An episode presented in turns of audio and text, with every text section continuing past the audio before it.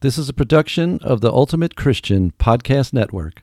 Welcome to the Not Lukewarm Podcast with Diana Bartolini, a speaker, writer, and spiritual director who wants you to know your faith and live not lukewarm. Hello, everyone. It's Diana Bartolini with the Not Lukewarm Podcast. And today we are going to be rounding up, rounding off our final conversation about hope. And today I'm going to focus on scripture that gives us hope. One of the characteristics that I talked about in regard to hope in the first episode on hope is that hope is energizing. It's characterized by energy and extraordinary power. And sometimes we may feel a decided lack of energy and power due to normal circumstances of life. Maybe we're tired, we didn't sleep well, we didn't sleep enough, we have a very full day and just don't want to overdo on the caffeine, and we're just kind of blah. And then some little thing happens, and we lose hope that we're going to able, be able to accomplish the tasks of our day and what's going on in front of us. And sometimes we lose hope for deeper reasons. People we love disappoint us. People we love die people get sick. The big thing that we were hoping to happen in terms of maybe our work or a family or a friend, it doesn't come true. It doesn't come to pass for whatever reason. So we find ourselves feeling maybe a little bit hopeless. So, where do we go? What do we do? Well, I think, as I almost always think, that a good place to turn is God's Word. Now, the thing about God's Word is this I can look through my Bible and I can, or put in a search engine, you know, in a concordance, hope, and what comes up. And lots of things come up, lots and lots of scriptures come up, because so much of what God tells us in His Word is that we have hope and that our hope lies in Him and in the salvation that we have through Christ Jesus. It's not always easy to just pull those verses out. So I want you to consider the verses that I'm I did pick a couple of verses and I did pick a longer passage. Go back and read the entire thing. Don't just pick out the one little verse. Let that one verse serve as a reminder of the whole passage. So the first verse that I want to consider today is from Psalm 18 and it's Psalm 18:20. The whole psalm is about what God is going to do for us as a people he loves. And this verse in particular says, He set me free in the open. He rescued me because he loves me. I'm going to say that again. He set me free in the open. He rescued me because he loves me. And that's the last verse of Psalm 18. And throughout the whole passage, it's talking about how God is doing all of these things to save the people from their enemies from the things that wear them down, the things that want to get the best of them and make them not be the people God created them to be. So Psalm 20 says, He set me free in the open. He rescued me because He loves me. Does that give you hope? It gives me hope. It gives me hope, first, that God is going to set me free from these trials and burdens. And He's going to do it because He loves me. Even if the freedom doesn't come imme- immediately, the love is still there.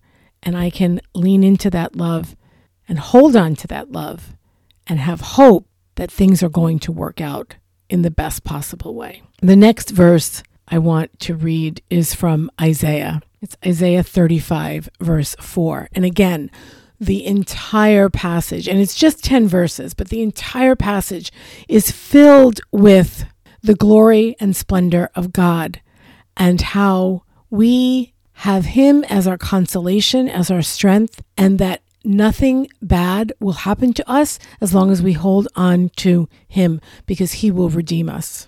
And indeed, we know that in Jesus He has redeemed us. So here is Isaiah 35, verse 4. Say to the fearful of heart, Be strong, do not fear. Here is your God. He comes with vindication, with divine recompense. He comes to save you.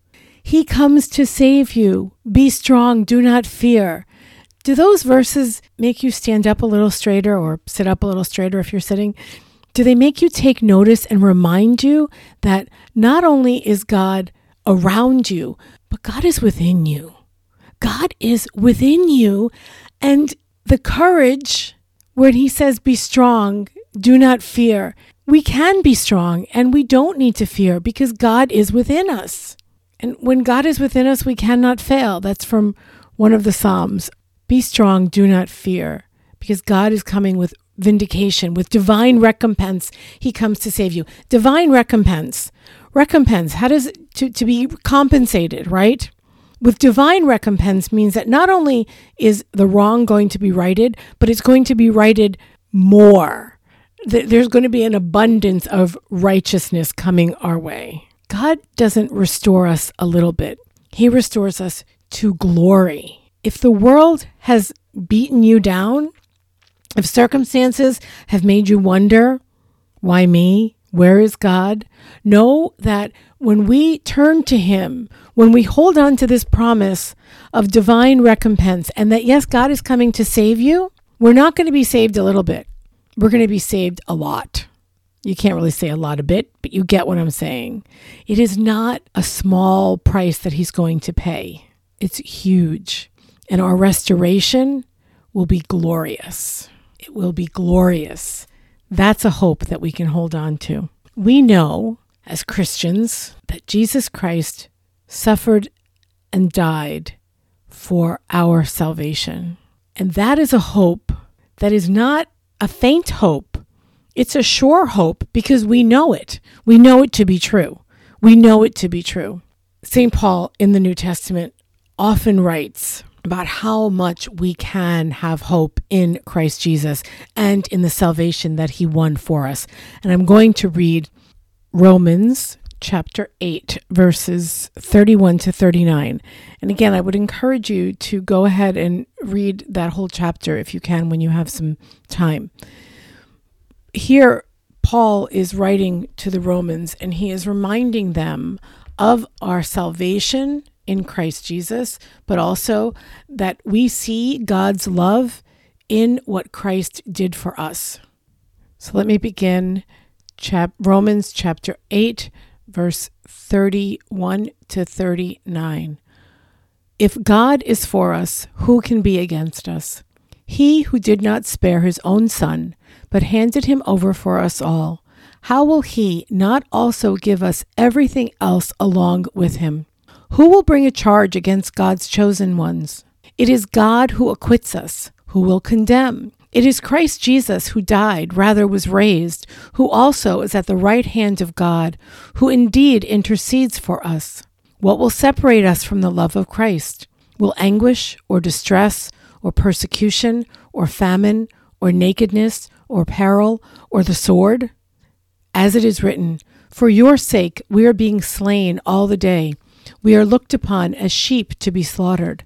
No, in all things we conquer overwhelmingly through him who loved us. For I am convinced that neither death, nor life, nor angels, nor principalities, nor present things, nor future things, nor powers, nor height, nor depth, nor any other creature will be able to separate us from the love of God in Christ Jesus our Lord.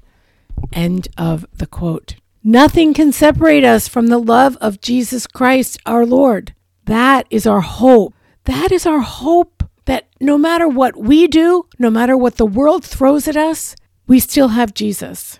The other day I was at Mass and the priest said one of the most beautiful things I have ever heard a priest say.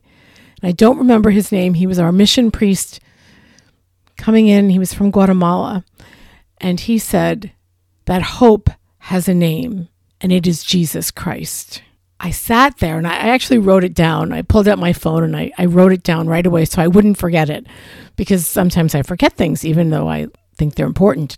Hope has a name, and the name of hope is Jesus Christ. Isn't that beautiful? All of the scriptures that I just read, old and the new, all talk about why are we able to have hope? We are able to have hope because of love. And as we talked a little bit about last time about mercy, So hope is tied very much with love. It is tied very much with mercy. And who is the most beautiful example of love and mercy that we have? It is Jesus Christ. Jesus Christ who suffered and died and rose for us. That is where our hope is. The troubles that we have in this world, please do not think for one minute that I do not believe they are big and real and sometimes impossible to deal with at times. I have faced circumstances that I have thought were insurmountable, and they have been turned around in one way or another, not always in the way I wanted, but always within that plan of God's will. And when I am able to turn and look at Him and have hope that He wants only my good and only to give me His love and mercy, that is when the circumstances of the situation fade. It doesn't make them less real or less painful, but I have the hope that God is right there with me in the pain and in the misery that I'm feeling at that moment. So hold on to hope. Not to say put on rose colored glasses and pretend nothing is bad in the world or in your life and that there are no problems. That isn't what God wants us to do. But hold on to hope knowing that He is with you because He loves us, because He wants our good, and because nothing, nothing can separate us from the love of God in Christ Jesus our Lord. I hope that these words give you hope and remind you how much God loves you and how much you can trust Him. What is our challenge for this week? I've given you three scriptures Psalm 18, Isaiah 35, and Romans 8. Take a look at those. From those three, pick one verse at least, put it on a sticky note, and put it where you can see it so that you know that that verse is your hope, is your reminder of the whole passage, but that you can hold on to that verse and hope in the God who made you and loves you and is full of mercy and gives you hope. And again, I said this in the other time the other time I was talking about hope. If you feel a lack of hope, ask God for more hope. He will not turn you down. He will not turn you down. But if nothing else, I want you to go into your Bible, read those passages, and pick one verse that wraps you in hope. That's your Not Lukewarm challenge for this week. I hope you have a wonderful week. I hope you continue to live not lukewarm. I hope that God blesses you tremendously and know that I am praying for you.